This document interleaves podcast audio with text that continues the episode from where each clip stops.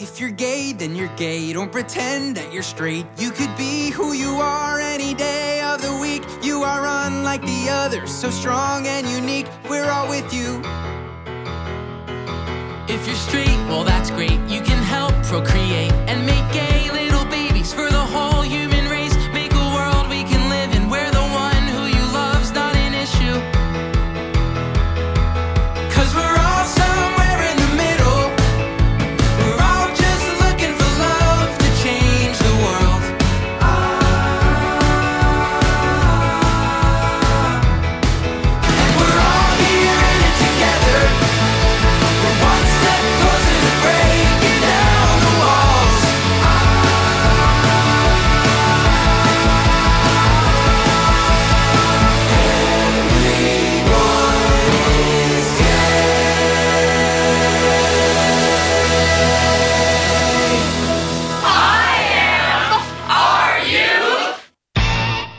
Thanks for tuning in and welcome to IMRU Radio Magazine, the nation's longest-running lesbian, gay, bisexual, and transgender radio show. Out front and out loud since 1974, when I was 3 years old.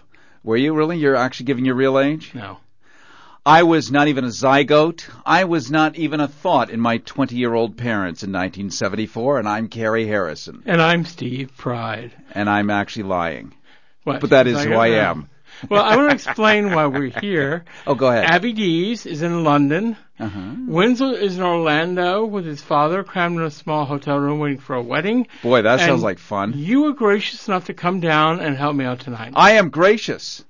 And you are one of my favorite radio journalists. I can't get enough of you. No, well, thank you. Thank you. Glad to be here. Glad to be here with everyone. Tonight we'll talk to Nathan Manske, founder of I'm From Driftwood, the LGBTQ Story Archive. And Abby Dees ponders an annoying question, other than my annoying voice. And that annoying question is the same one that same-sex couples invariably are being asked. Matthew McLaughlin takes us to the closing of the Roosterfish Bar in Venice, California. No more free drinks for me. It's a death in Venice. Well, boy, is it. It's a sad one, too. All those straight people have no place to drink anymore. And we're going to talk live in studio to the Jim Anzide, owner of Out and About Tours, Hollywood's first and only gay bus tour. But first, the national and international news from This Way Out. I'm Michael Lebeau. And I'm Tanya Kane-Perry. With News Wrap, a summary of some of the news in or affecting LGBT communities around the world for the week ending September 10th, 2016. A citizen's petition has been circulating in Finland to overturn the legislature's enactment in 2014 of a bill making civil marriage gender neutral, although the law is not scheduled to take effect until March 1st, 2017. The move to open civil marriage to lesbian and gay couples itself grew out of a citizen's petition in favor of such a change in the law. As of this newscast date, Parliament has not yet responded to the petition to repeal the law. In a related story, the Bishops' Conference of the Evangelical Lutheran Church of Finland, the country's official national church, decided this week to prohibit pastors from blessing or officiating the weddings of same-gender couples when the law comes into force. They pointed to the church handbook, which defines marriage as between one man and one woman. However, the bishop said that pastors could still pray with and for all couples who have entered into a civil marriage. The church has even provided its pastors with guidelines for conducting such prayers for same-gender couples. Church members will include married same-sex couples after 1 March 2017, the official edict emphasized. The church is for everyone. Same-sex couples shall be treated as families, even though they have not entered into marriage in accordance with church law. Two pastors have already announced that they intend to defy the bishops by marrying gay and lesbian couples when the civil marriage equality law takes effect. The Associated Press reported late this week that lawmakers on the Dutch Caribbean island of Aruba have created registered civil unions for gay and lesbian couples that will give them all the benefits of heterosexual marriage. They specifically include the right to a spouse's pension after death and the right to make emergency medical decisions on each other's behalf. Aruba is one of the constituent countries that makes up the Kingdom of the Netherlands. Lesbian and gay couples have been able to legally marry in the Netherlands itself since 2001. Aruba couples have been able to marry in the Netherlands and have their marriage certificate recognized at home under a law obligating recognition of official documents throughout the kingdom. Aruba is located in the southern Caribbean Sea, about 18 miles or 29 kilometers off the northern coast of Venezuela. In late-breaking U.S. news this week, a New Jersey appeals court has reversed the 2012 conviction of then Rutgers University student Darun Ravi for invading the privacy of his closeted gay roommate, Tyler Clementi, by secretly recording Clementi's sexual liaisons with another man in their dorm room and posting the video online. An outed and humiliated Clementi jumped to his death a few days later from the nearby George Washington Bridge.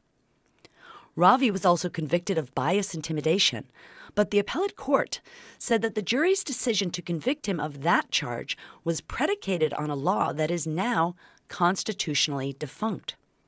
After Ravi's 2012 conviction, the New Jersey Supreme Court in a separate case struck down part of the state's anti-bias crime statute that focused on the victim's state of mind, ruling that the defendant's state of mind was more important. His attorney, Steve Altman, told reporters that Darun Ravi, whatever he did or didn't do, had no homophobic motive involved. The court decided that Ravi could not have received fair treatment in the original trial because bias evidence permeated it. But it also ordered a new trial on several other counts of invasion of privacy and tampering with evidence, writing that the social environment that transformed a private act of sexual intimacy into a grotesque voyeuristic spectacle must be unequivocally condemned in the strongest possible way. The state has 20 days from the September 9th ruling to appeal to the New Jersey Supreme Court. Ravi has already served his sentence of 30 days at the Middlesex County Adult Correctional Center, released after 20 days for good behavior, along with 3 years on probation, community service, and a $10,000 fine. Also in late-breaking news this week, the Associated Press reports that Chelsea Manning, the transgender U.S. Army private imprisoned at Fort Leavenworth, Kansas, for leaking classified information to the WikiLeaks website, has gone on a hunger strike until she gets the adequate medical treatment she needs. Manning, then known as Bradley, was convicted in 2013 in a military trial of leaking more than 70,000, often embarrassing or worse, secret Army and State Department documents.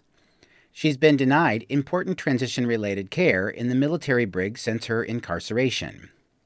In the statement supplied to the AP by her ACLU attorneys, Manning said that starting September 9th, she would not voluntarily consume anything except water and prescription medication until she receives the minimum standards of dignity, respect, and humanity, and that she is prepared for the possibility of dying.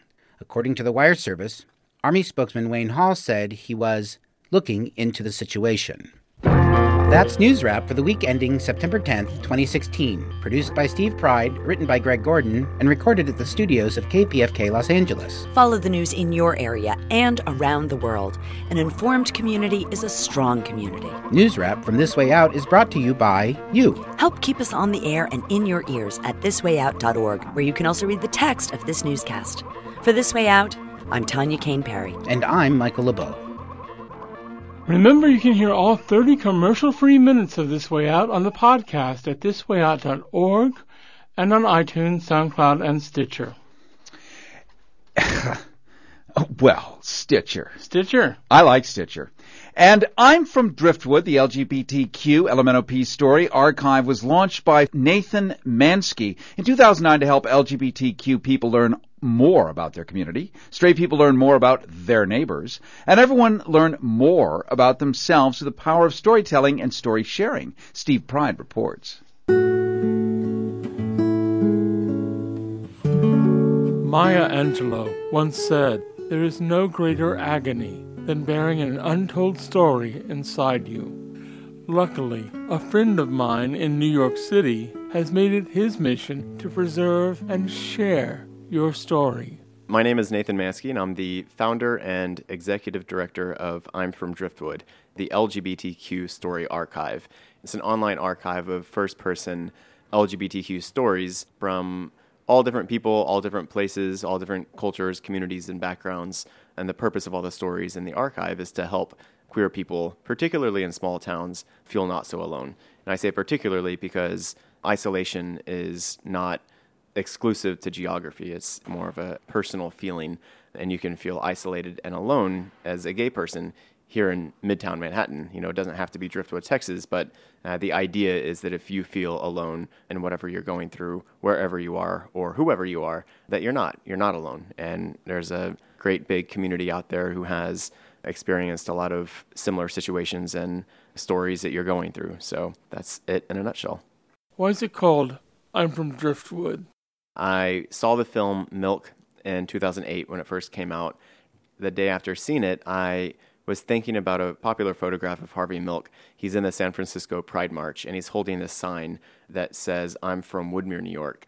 And I was thinking of that photograph and thinking, like, why are you saying you're from Woodmere, New York, where it is a town that most people have never even heard of? You know, it's this town on Long Island. And everyone associates him with San Francisco. You know, the first openly gay elected official in San Francisco, Harvey Milk, is synonymous with San Francisco. What that meant to me is that he, like so many other people, aren't from these big gay meccas. They're not from New York City. They're not from San Francisco.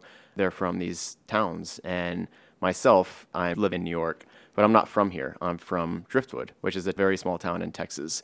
So I felt like it was a passing of the baton. Harvey Milk and that simple statement saying he's from Woodmere, New York, made me think of this idea that we're from everywhere and we are everyone. And here I am in New York City, but I'm from Driftwood. And all the storytellers start their story by saying where they're from, just to continue furthering that idea that you're not alone. Tell me about the collection. When we first started out, it was only written stories. And I had very simple guidelines. And basically it has to be a story. It can't be a diary entry about your thoughts on marriage equality. It has to be something that happened to you. It has to have a story arc, and it has to be a true story from yourself involving you being LGBT. And the only times that I ever didn't post an entry was if it wasn't a story. And I would email the author back and explain to them, just, can you resubmit? But you mentioned this. Can you actually tell me how that affected your life personally? So I just make sure that people actually submitted real stories. And it was soon after I launched that one of my really good friends, now one of my best friends, and he's on our board of directors, Marquise, he had the idea of doing a video story. And he basically said, why don't we sit down with people, they tell you their story, and I'll edit it into a 3 to 5 minute video story. And we did 2 in one weekend, and it just turned out great. And now it's actually become the main focus of the site. So every Wednesday we post a new video story. So it's become a weekly video story program. And we still get written stories, but they're not as prominently featured on the site just because people have really attached themselves to the video stories. Where do you gather the stories? Once we started doing video stories, we were collecting stories mostly from people who are living here in New York City. And then Marquise lives in Philadelphia, so I would travel there. It's a 2-hour bus ride, easy commute, and get some stories from Philly. What's great about New York and Philly are people move to New York and Philly a lot from other places. So we were still capturing stories from people from all over, but consistently they all made the decision to move to a big city. And I wanted to get stories from people who maybe didn't make that decision. So that's where the idea of the 50-state story tour came from. I wanted to go out to these other towns and cities outside of New York or the Northeast and get stories from LGBTQ people in Idaho and Kansas and, of course, Texas and all these other towns and cities. Or even if it's in New York, what about another city or town in New York? And so that was late 2010, early 2011 that we did that. So it took 4 months. We drove to 48 states and flew to Hawaii and Alaska, but it was going to each town. And even the way we get stories here, we work with different organizations. So we'll call or email PFLAG or 40 to None, which is part of Cyndi Lauper's True Colors Fund. So we work with other organizations and basically say, hey, look, we're a story archive. We want to collect stories. So do you have any storyteller from your organization or somebody that you helped doing the work that you do that we can get their story, and then we can direct people to you who might need your services. So using 40 to None as an example, they help homeless LGBT youth. And they found us a storyteller. We got their story and then had their logo on at the end with a link to them. So if anyone watches this story, they kind of pick up where the story leaves off. What's the hardest part of the project? One thing that I hate the most of all the things that I ever hear that I've done with I'm From Driftwood is when people tell me they don't have a story. I'll nearly pull my hair out. I'm just like, everyone has a story. Whether your story is boring, that's the most common. Oh, my story is boring. It's like, no, it's not. It might be boring to you, but if you're coming out was just all roses and wonderful and you just skated right on through it and your parents were accepting, that's actually really inspiring for people to know that there's a bright future coming for us. And then the opposite, but kind of in the same vein, is if somebody says their story is too negative and they want to share something happy, but sharing the negative stories are equally, if not more important than the positive stories, because it shows that either a struggle still exists or it shows how bad it was, but how much better it's gotten. And also, someone might be going through that same story. What if somebody shares a story that says, oh, I wasted my whole life and I came out at 80?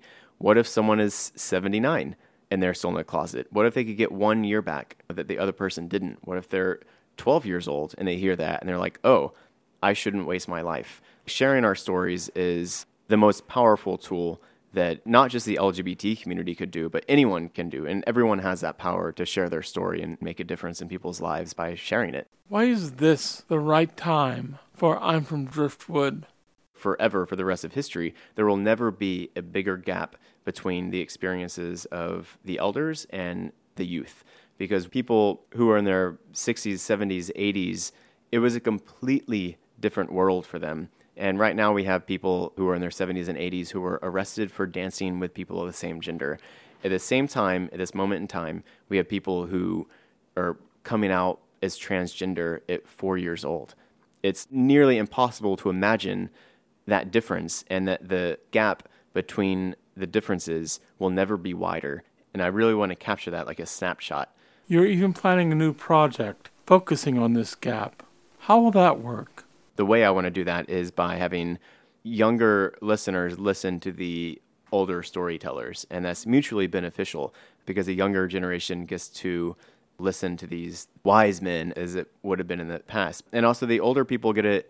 Finally, for once, especially they of all people have lived such closeted lives, or more so than the rest of us, and they get to understand the value of their own story and pass their story on and have that feeling of no matter what their life was like, that their story now matters. And the younger LGBT people truly do value their stories and their lives. How can a listener share their story? Just go to imfromdriftwood.com, click share your story, and then click share your video story and fill out the form. And we have somebody in Los Angeles who's a fantastic videographer and editor, and he will come to you and get your story. This has been a conversation with Nathan Manske, founder of I'm From Driftwood. This is Steve Pride. Thanks for listening. All of these lines across my face tell you the story. So many stories of where I've been, and now I got to where I am. But these stories don't mean anything when you've got no one to tell them to. It's true, I was made for you.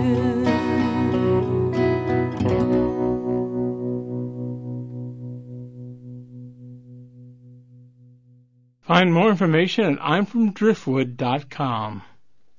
Well, you know, I love any time any of us gets under the spotlight, whether it's on network television, cable television, premium channels, and get a chance. As we do. Well, as many of us do. I mean, we're in the right town for that, for sure, and gets a chance to be in the limelight and talk about that experience. Because otherwise, if all we are is a closeted Tom Cruise type of person, not that he's closeted, no, not even remotely... suggesting that in any way. Reasons we have to be sure that we are clear about that. We're not even clear. We're unclear. We're opaque. But he's clear because he does that machine that makes him clear. Whatever his thing is. But there are other people who seem to have, let's say, congruency with their nature or integrity, and it is still a brave act in 2016 to come out of the closet.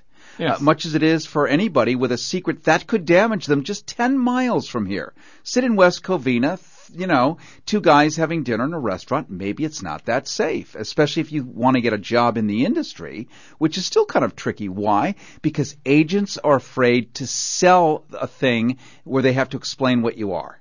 And it's not that somebody, let's just imagine somebody, a star like a Tom Cruise at that level, a movie star like a Tom Cruise at that level, you know, it would be dangerous because he's always playing a leading man, osculating with women. You've seen him osculate. It's a nice word for kissing. I'm looking that up. Yes, which could cause a herpetic outbreak if it were the wrong person with whom you were. Oh, my God, we have upped our verbal game tonight. Well, I find that clinical conversation, you can actually get away with a lot more. I mean, you're a TV star because I know you're on the new show looking for Prince Charming or finding Prince Charming or something. Already found him. Already done it? Yeah, it's a reindeer chihuahua. Oh, my. Yeah, monogamous relationship. No STDs, and I only have to feed it twice a day. I'm involved with Chihuahua also. That's a coincidence. In Mexico? No. This is an actual four-legged Chihuahua. Ah, see, I was just kidding. Oh. Sadly, I'm not. I'm like, yeah, okay, I'm going home for the little dog. Well, let's reintroduce ourselves. Okay, yeah. Harrison with you, Steve Pride. This is, of course, IMRU, as in the initials, IMRU. And we were just listening to a story about I'm Driftwood. And as you said, so smartly, Steve, driftwood.com. I'm from driftwood.com is where people can go. Now, whether you're gay or lesbian or there's one annoying question... There is one annoying question. Yes, that every same-sex couple... Are you day drinking again? Day drinking. I haven't day drunk in 26 years. Oh, look at Miss B in the thing going, she's dancing for us. What are you doing in there, girl? Fine. You know what? IMRU's Abby Dees has some real thoughts on that icky question. It happened again. Some friends asked my partner Tracy and me, is one of you like more the man in the relationship? This question doesn't upset me, but it's still weird. After all, I've always thought Tracy and I were pretty much on the same spot on the gender continuum. But people keep asking, is one of you the man? Here's what prompted it this time. I put pictures up on Facebook of Tracy and me at a She fundraiser. Tracy wore a print dress, and I wore black cigarette pants and a tailored blouse. We both wore makeup and heels, though if we're nitpicking, mine were just kitten heels. Now, there are any number of reasons why I wasn't wearing a dress, beyond the basic fact that my outfit totally rocked.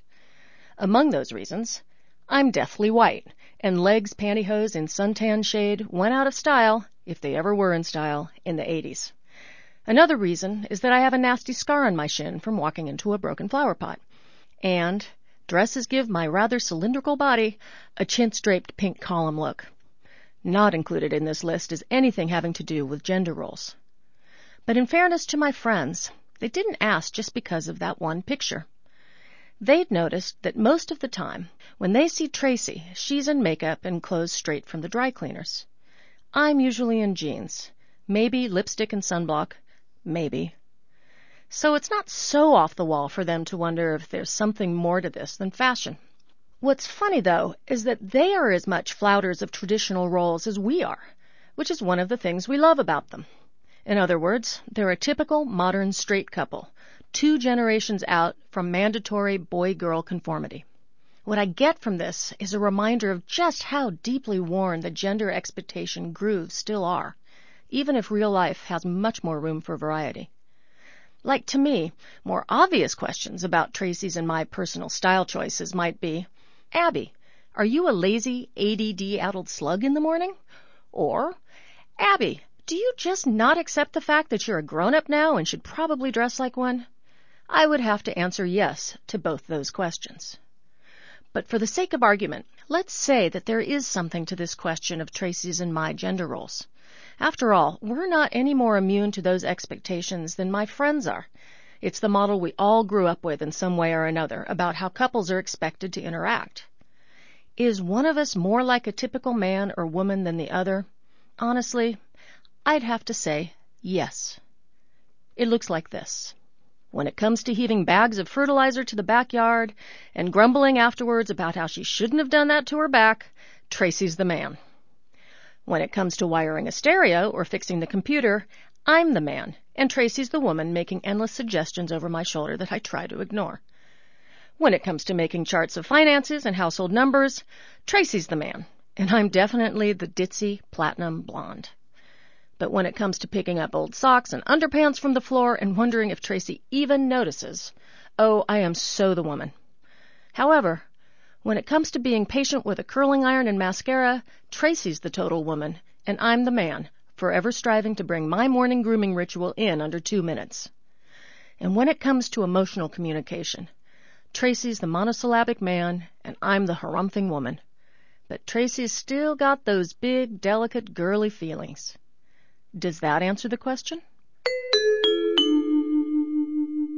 This is Abby Dees, and this commentary was based on my syndicated column, Thinking Out Loud, distributed by Q Syndicate. Well, that's an interesting question that I've gotten myself. When you two guys, who's the man? Who's the woman? But, you know, it's interesting because, of course, they're going to say who's the man, who's the woman, because that's the normal dynamic. Like you have a Edison plug, you have a male and a female, and therefore if you have two guys, somebody has to be the woman. A secret June Cleaver throwing pearls over her neck. But the whole point is it's two guys, otherwise why would you want to be together? If you want a girl, get a real one. But the problem is the real one may actually want to have a guy that wants to have a physical relationship in that way. So it creates a problem. But this is why they make these, Steely Dans, especially for our lesbian sisters. Steely Dan. So that one of them can be... Do you remember the group Steely Dan? Yeah. Do you know what Steely Dan was? No. Oh, well. Well, maybe you should tell me later off the air. Yes. Still to come is a death in Venice as the iconic Roosterfish Bar closes its doors. It's so sad. It's so sad. The good news... Roosterfish may be gone, but there is a rooster who's... I'm not even going to go with that metaphor at this point. Yeah, I don't think you do that. Let's just say the chicken coop is filled with exotic treats. So you're into chicken? Is that what you're saying? No, I'm going to say soon we're going to hear from Jim Anzide, who is... the Jim Anzide. Well, he is probably the greatest single living LGBT historian. You don't need to tell people that he's single. That's really kind of rude. Well, he's not. Are you in an open relationship? We'll get to that in just a minute. Oh, my God, we're going deep on this one. You know, I've been impeccably clean and high-minded here. You, Steve Pride. I've got something I need to say. Yes. Don't go away. We'll be right back. Walt Whitman, father of modern American literature, coming up now on the Rainbow Minute.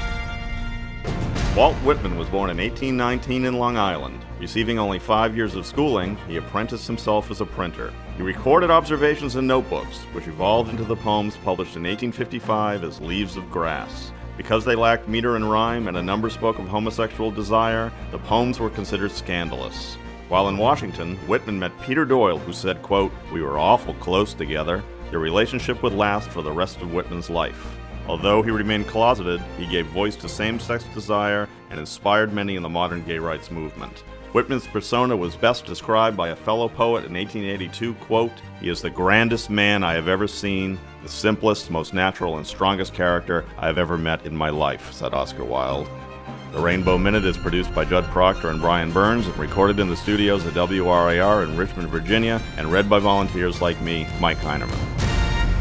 Hi, I'm Chaz Bono, and you're listening to IMRU Radio Magazine, out loud and proud since 1974, on KPFK FM, 90.7 Los Angeles, 98.7 Santa Barbara, 93.7 San Diego, 99.5 Ridgecrest China Lake, and streaming online at kpfk.org. IMRU.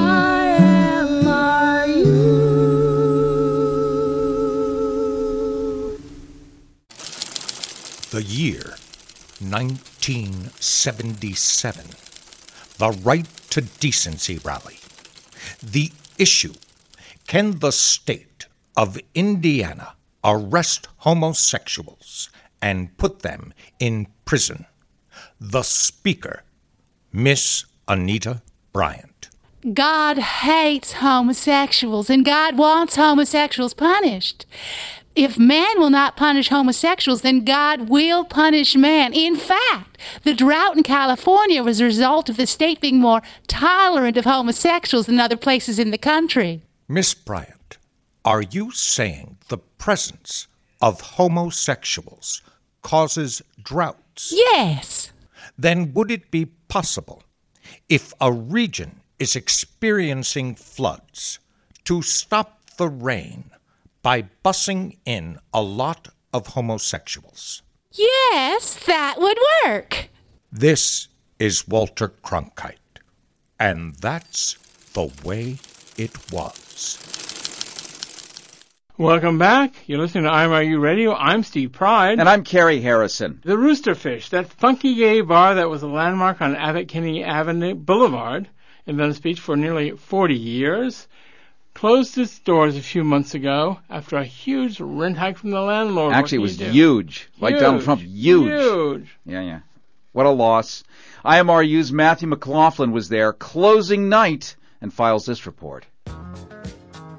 While Venice, California has always been home to freaks, failures, and the fabulous, the Roosterfish has been the LGBT community's West Side clubhouse since its establishment in 1979. But the tide has turned as Venice has been eaten alive by hipsters and the ultra-rich in search of exotic donuts, artisan ice cream, and coffee made in beakers and served by dandy steampunks. Longtime residents have watched in horror as their best-kept secret, Abbott Kinney Boulevard, has gone from being a quaint shortcut from one side of town to the other, peppered with favorite mom-and-pop shops and eateries, to a co-opted brand worn like a new suit by the unending flow of pop-up shops and buzzy new retail establishments, few of which seem to last long.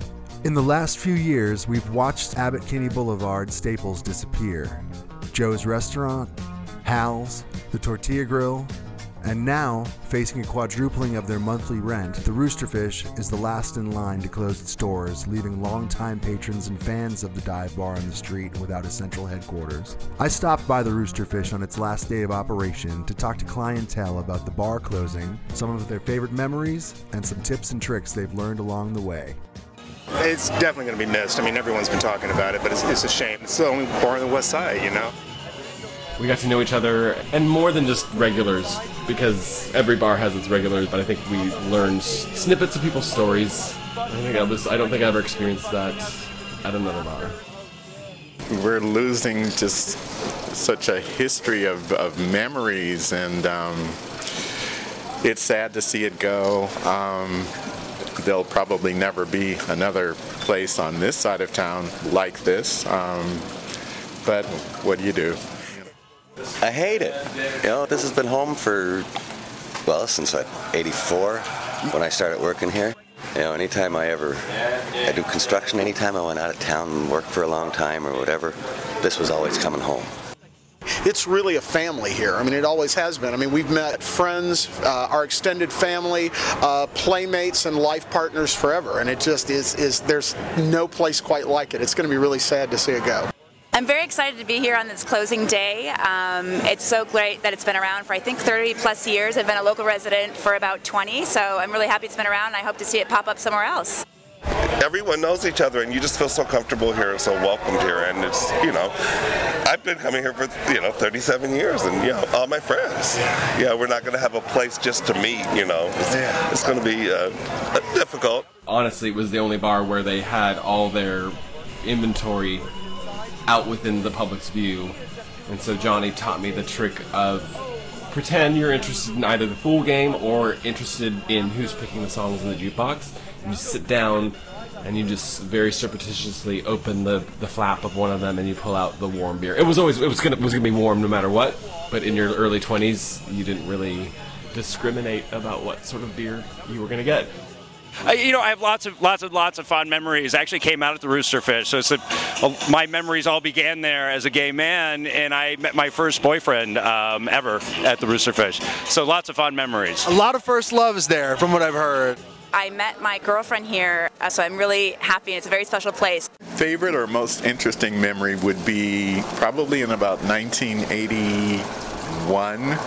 And they had a casino night here, and there was a tiger, a live tiger, chained in this area, right where we are now. Yeah, they had set up like roulette tables and the whole deal, and they had soap opera stars, and it was like a fundraiser for AIDS. It was really fun. I'm always going to remember the bathroom walls and ceiling. Won't we all? Right on. Oh my God, I remember dragging out this girl who was so drunk, and she wouldn't leave. Then she kind of almost passed out, but she clung to the pinball machine. For you youngsters, the pinball machine was this ancient machine. And I dragged her by her feet. She held on. The pinball kind of went with her, and it was just hilarious. I mean, that's just one of many. I had to go out on the patio during the day because it just turns into something different at night, but it was definitely like, for me, like the quintessential, and this was before day drinking was like a thing that people would post about, but like just hang out on the patio and like drinking beers around 4, not on a weekday, but on a weekend, you know. I flew all the way back from Orlando to make sure I was here for one last Margarita Wednesday and for the closing tonight. Are you going to make it until 2 a.m.? I'm going to. I'm probably going to go home and take a short disco nap because I'm not the age I was when I walked in here the first time, but I will definitely be back for last call. I think it's depressing. Yeah. Yeah, it's really sad. Yeah, it's just another great, authentic institution that, you know, is a part of the original part of the neighborhood that's just being cast away. Just put to the side. There's going to be some sort of generic Banana Starbucks. Republic, Gap, Starbucks, some little place, and I'm bummed. I'm sad. And I mean, it's changed. I mean, even back in 1997, the joke between you and me and probably Johnny was like, oh no, now the West, you know, the WeHo Queens have discovered it. And so it's this weird thing where, like, all of a sudden, all the people that stuck out like sore thumbs were being invaded by people who didn't really give a shit, and so it sort of diluted the entire experience. What made it the cool Venice that it was? You know, it's pretty much gone. Yeah. You know, all the decent old shops are gone. You know, prices have gone nuts, and you know, it just sucks. It's not the same anymore at all. It's not the same place to come home to. Oh, also, and not bragging or anything, but like from all the different cities I've lived in, I think I got laid more from the Roosterfish than any other bar. I mean, it was hit or miss, but still, at least people were open to the idea. Is this a favorite Roosterfish memory? Yes, it's a really good one. I was here, some guy was in here, I picked him up, I took him back to the Roman Holiday, and we both had jeans on, and I, you know, my teeth come out. So I put him in his pocket by mistake. So when he went to the Piggly Wiggly or whatever to pull out his change or money, he had my teeth. It's always a good way to get it. And I never saw him again. Oh, no. I think he was straight, yeah. But I did him. Hey, gift with purchase. Yeah. When the doors closed and locked at the Roosterfish that night, the staff stayed for a few hours, probably counting the money from that last banner day of business, but more likely helping to get rid of any leftover hooch and commiserating. The crowd had gathered outside at the corner of Cadiz and Abbott Kinney, and it didn't dissipate like it did on most nights. It looked like refugees centering around a life raft, maybe afraid to leave for the last time, or maybe just not sure where to go, but certainly not ready for the party to end. Neither was I. What I may have failed to mention at the start of this piece, in a thinly veiled attempt to not become part of the story, is that the Roosterfish is very much a part of my story, as I've lived above the bar for the last 20 years, and have truly known Abbott Kinney as my home. And if the Roosterfish wasn't home, it was certainly the place where I knew everybody knew my name, and it was certainly where I was going to run if I was ever choking on a bite of steak or had severed a finger while cutting vegetables. So I put my speakers in my front window overlooking the sidewalk and decided to keep that party going by cranking the gay bar staple song you're hearing now, Last Dance by Miss Donna Summer. It led to an impromptu dance party in the street, where everyone's partner was the big aqua building that smelled like old citrus and stale beer. It seemed right to let her take the lead, since she was always there by us, beside us, and to guide us. There to hold us and scold us when we were bad, because she was always so good. Goodbye and good night, sweet Roosterfish, and thank you for the friends and memories. For IMRU, I'm Matthew McLaughlin.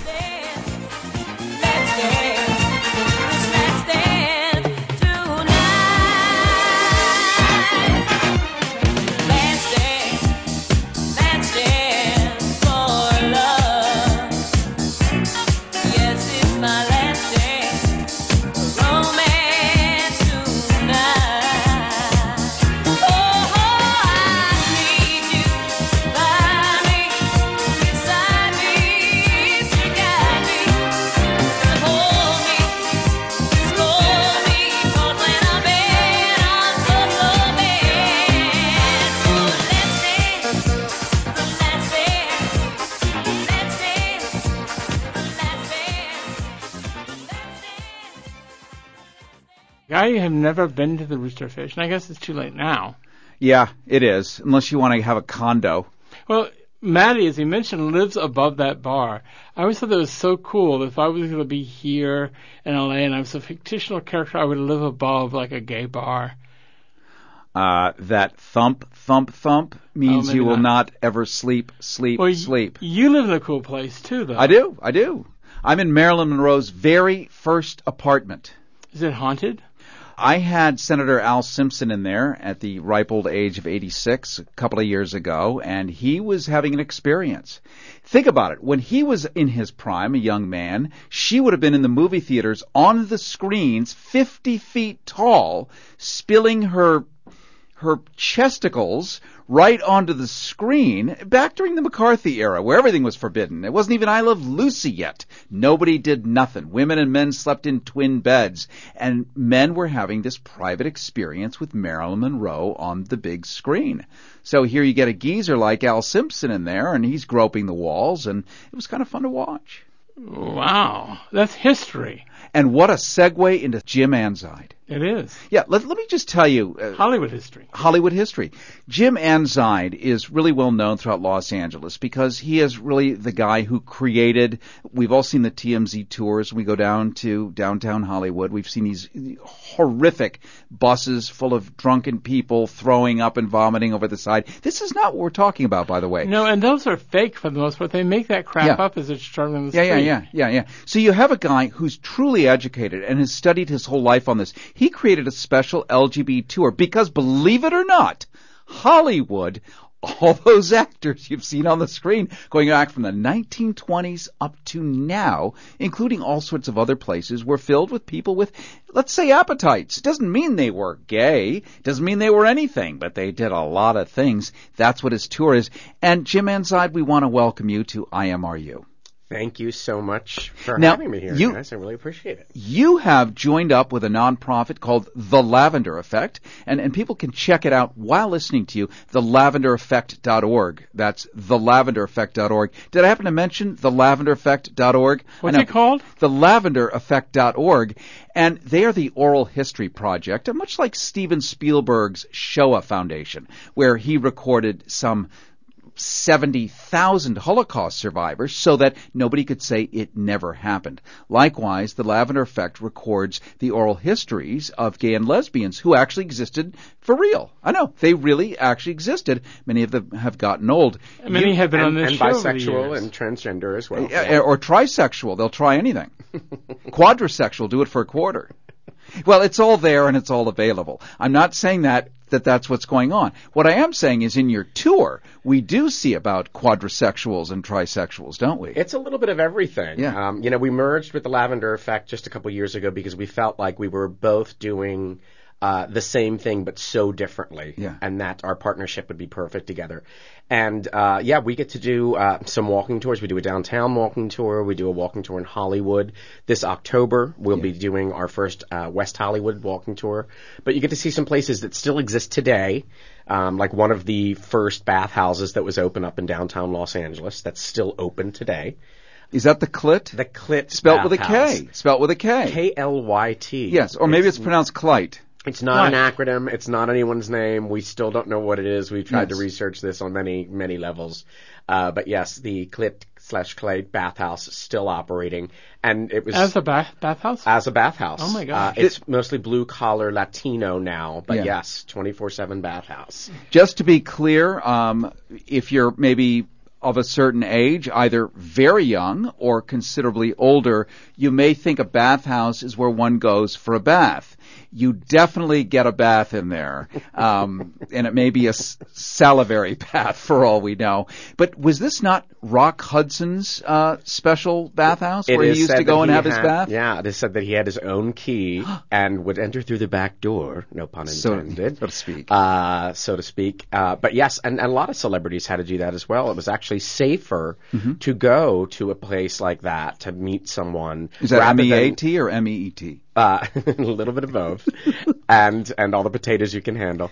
And but it was safer to go to a place like that than to meet somebody in a bar because LAPD was just all over the place, and they would quite frequently arrest people for being homosexual in a bar or in a restaurant. Now, this is a fascinating story because a lot of us don't know that the LAPD was among the worst in the world for crackdowns just if you were suspected of being gay. Give us the run through. This is all part of your tour. Their MO was basically entrapment. Uh-huh. So they would just send what they called a Hollywood reject into a bathroom or a bar scenario. And a Hollywood reject was a great-looking, smooth-talking guy that worked for the Vice Department. And all he had to say was, hey, how are you doing tonight? And all you had to do was answer him back and be like, great, how are you? And handcuffs could go on. They went further in sometimes introducing glory holes into bathrooms in restaurants and bars. Steve's not sure what a glory hole is. Oh, no, I watched the thing about mining in the Yukon. I know what a glory hole is. It's where you find the gold. It's the glory hole. Alrighty then. Right? Okay. Exactly. Just put your hand in the hole and find some glory. And there it is. But they used to actually try to entice men to put their appendages through the glory hole, and then they would mark them with indelible ink. And what would happen is if that person escaped, they would just catch them, take them downtown, and say, show us your ink. So one would have to proffer one's proboscis, like Michael Jackson did with the spots on it, or vitiligo, or whatever it was. Quite possibly, or like George Michael. But yes, the proof was right there. So you were your own Hester Prynne. You were, and your Scarlet A kept you in your jail cell for about 6 months. Oh, you would lose your job, you would lose your insurance, and your name was published on the front page of the L.A. Times. The one section, the social section, on Sunday morning. Social section. And so Mrs. Vanderbilt had a lovely cocktail party, and then Timmy. Which you're right, it's public. So the LA Times, very interestingly, as we talked to Jim Anzide runs Out and About Tours. They're launching a brand new first time ever one next month in October, the first ever real one through West Hollywood, which has not only a sordid history, but a remarkable political history of very progressive stuff. All of that is included in the Lavender Effect in the Out and About Tours. Interestingly enough, the LA Times has a long history of working with the cops. What? Wait a minute. The Fourth Estate working with the cops to actually harass people and destroy their careers? This is part of your tour. Yeah. They were the LAPD was in bed with the LA Times, and there were actually two pre-Stonewall revolts that took place in Los Angeles. One at a donut shop downtown, and of course the Black Cat. Was that where the cops hang out in the donut shops? Well, it's part of the reason, I guess. They wanted to catch all of the after hours sort of shenanigans going on. Yeah. But two times, we predate Stonewall, but no one knew that because the LA Times the LAPD made sure the LA Times did not let that story out. They did not want to be known as the city who was allowing these types of revolts to take place. Famously, we've all hiked in Runyon Canyon before, places where didn't Errol Flynn have his pad there with a bunch of little bungalows? And in the 1920s, they had Hollywood parties. Don't ask, don't tell, don't look. Famously, the Hearst Castle, which we've all visited and seen that magnificent erection pointing up over the coast there. You weren't allowed to have drinkies there, but you brought your own booze, and then that erection can be seen from space. From space, yes. So all of this stuff has got... Don't look through the window at me like that.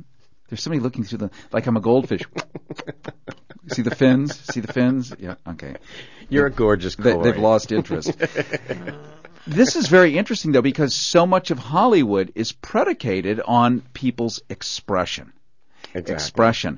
And while in the privacy of the Hollywood Hills, people did whatever they could get away with. But if they went into public areas, bars and whatever, they were constantly raided too. Didn't you have to have secret knocks back then? Handshakes, handkerchiefs? But once again, it was actually safer to meet in a public place like Pershing Square or any of the, Echo Lake Park, Westlake, Eastlake, because believe it or not, there was less of a chance of LAPD vice catching you there.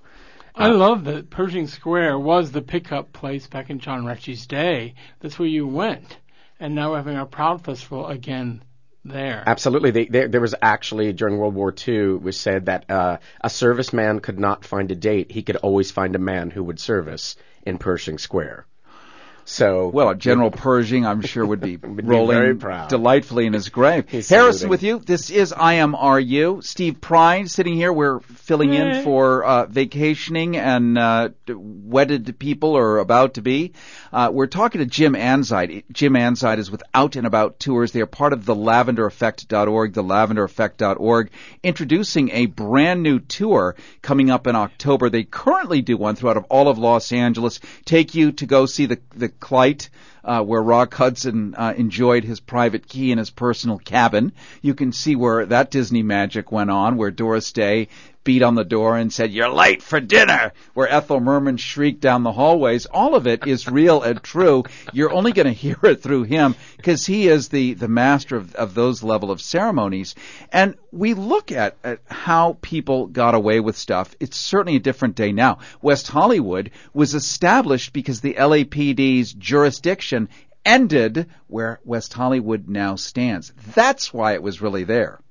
Yeah, in 1984, when it became incorporated as the city of West Hollywood, people thought it just basically, came to being around that time. From the turn of the century, there were some of the first gay lesbian bars on the Sunset Strip that were all out of the jurisdiction of the LAPD. So unless your car had up somebody's, the leg of a dead person hanging out the back, LAPD couldn't follow you down the strip. But, that was back in the day when the lesbian bars were all about ball gowns and cocktails and string quartets. Oh, bring it back. Yeah. I mean, it was interesting because nobody, there wasn't the lesbian feminism movement that came from World War II. Right. So it was a very different scene. And even for, a lot of people, we talk about the pansy bars and stuff like that. There's still a place where there's a pansy club on our Hollywood tour, one of the locations. And basically the pansy clubs were underground bars that were serving alcohol and cocaine during Prohibition, but there was a lot of transgender entertainment that was going on, really exciting. And the stars from the studios wanted to get out of the studios as soon as they could to see who was performing as them tonight. Well, and wasn't one of the most richest people in Los Angeles a drag queen who's huge mansion still sits somewhere in Silver Lake? Julian L. Tinge was a female impersonator, and he was being paid about $1.5 million, while the average family was bringing home about $12 a week. And his home, Via Capistrano, still overlooks Silver Lake today. Wow. Yeah, amazing. We have a great deal just for the listeners tonight. If you go on our website at outandabouttours-tours.com or thelavendereffect.org/tours, or you can always call 1-844-GAY-TOUR. 1-844-GAY-TOUR? 1-844-GAY-TOUR. If you give us a call, we have some upcoming tours and the launch of our West Hollywood tour on October 9th, and just say IMRU. For $5 off. Well, that's a great deal. What was that number again? 844-GAY-TOUR. And that'll go to our ticketing agency, and you just mention IMRU, and that'll be $5 off one of our upcoming tours. Or thelavendereffect.org, thelavendereffect.org/tour. /tour, exactly. Easy enough for you. Oh, slash, like a slash. I thought it was like slash like the Guns N' Roses tour. Okay. Well, we don't have any gay history on Slash yet. Not yet. We're really out of time right now, but I cannot wait to take your tour. That sounds very exciting. What would be, and we asked another question, Ms. B, I'm sorry, what would be my biggest surprise, you think, about WeHo? I think you'd be surprised that there's a lot of history in your own little town that you know nothing about. It's kind of shocking. People are always continually amazed. They've lived here for 40, 50 years and said, I did not know that was happening here. Well, go to that website and get your discount and go see this. This sounds fantastic. That's it for tonight. Hello, Brock. Well, now that you're going to put it in that particular tone, you can find us online at imruradio.org, imruradio.org, and follow us on Facebook at IMRU Radio, where the link to the latest show is posted every Tuesday afternoon. Well, maybe a little later in the week this time because our recording did not work. Our thanks to tonight's director, Miss Barbecue. Thank you, by the way, Miss Barbecue. You've been to the Clyde, am I right? Yep, she's nodding yes. I've been there. Clyde. However, it's pronounced K-L-Y-T. You can look it up on Google. It is a commercial establishment in downtown Los Angeles providing bathing, and people can perform their ablutions there, whatever that might mean in the Bible. We also want to thank our technical director, whose name is... Oh, a board up is Lisette Tappa. Thank you so much. And Brian returns. What does that mean? Our Rainbow Minute producers, Judd Proctor and Brian Burns.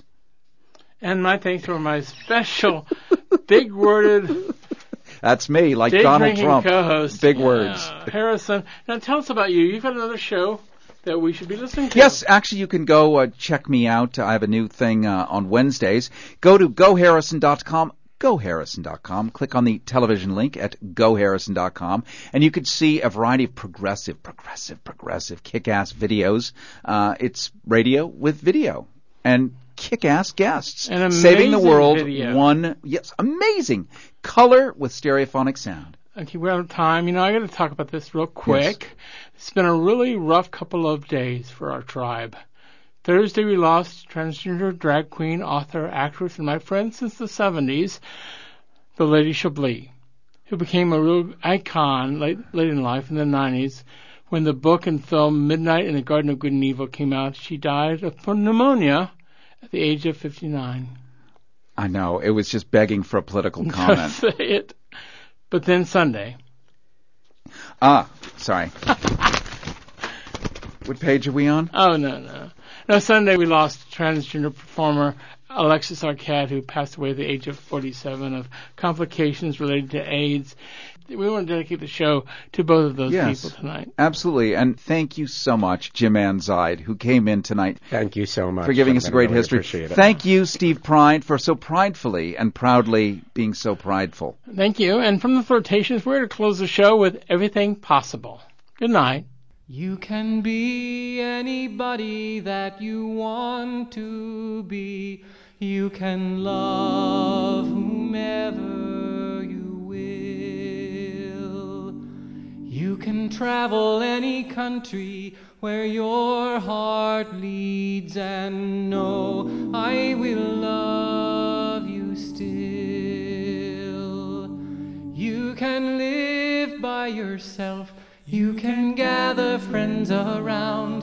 You can choose one special one. And the only measure of your words and your deeds will be the love you leave behind when you're gone. Some girls grow up strong and bold. Some boys are quiet and kind. Some race on ahead, some follow behind. Some grow in their own space and time. Some women love women, and some men love men. Some raise children, and some never do. You can dream all the day, never reaching the end of everything possible for you. Don't be rattled by names, by taunts or games, but seek out spirits true. If you give your friends the best part of yourself, they will give the same back to you.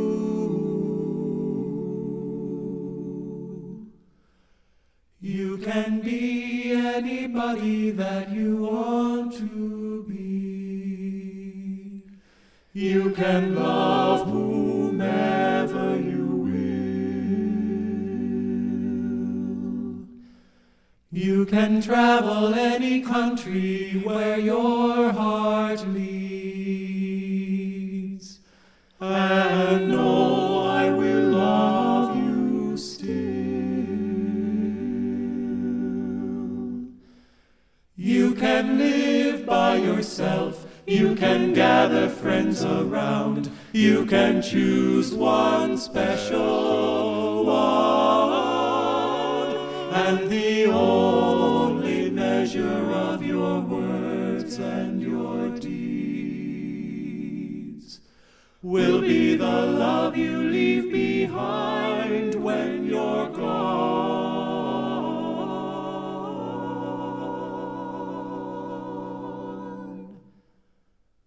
for the love you leave behind when you're gone. Ooh.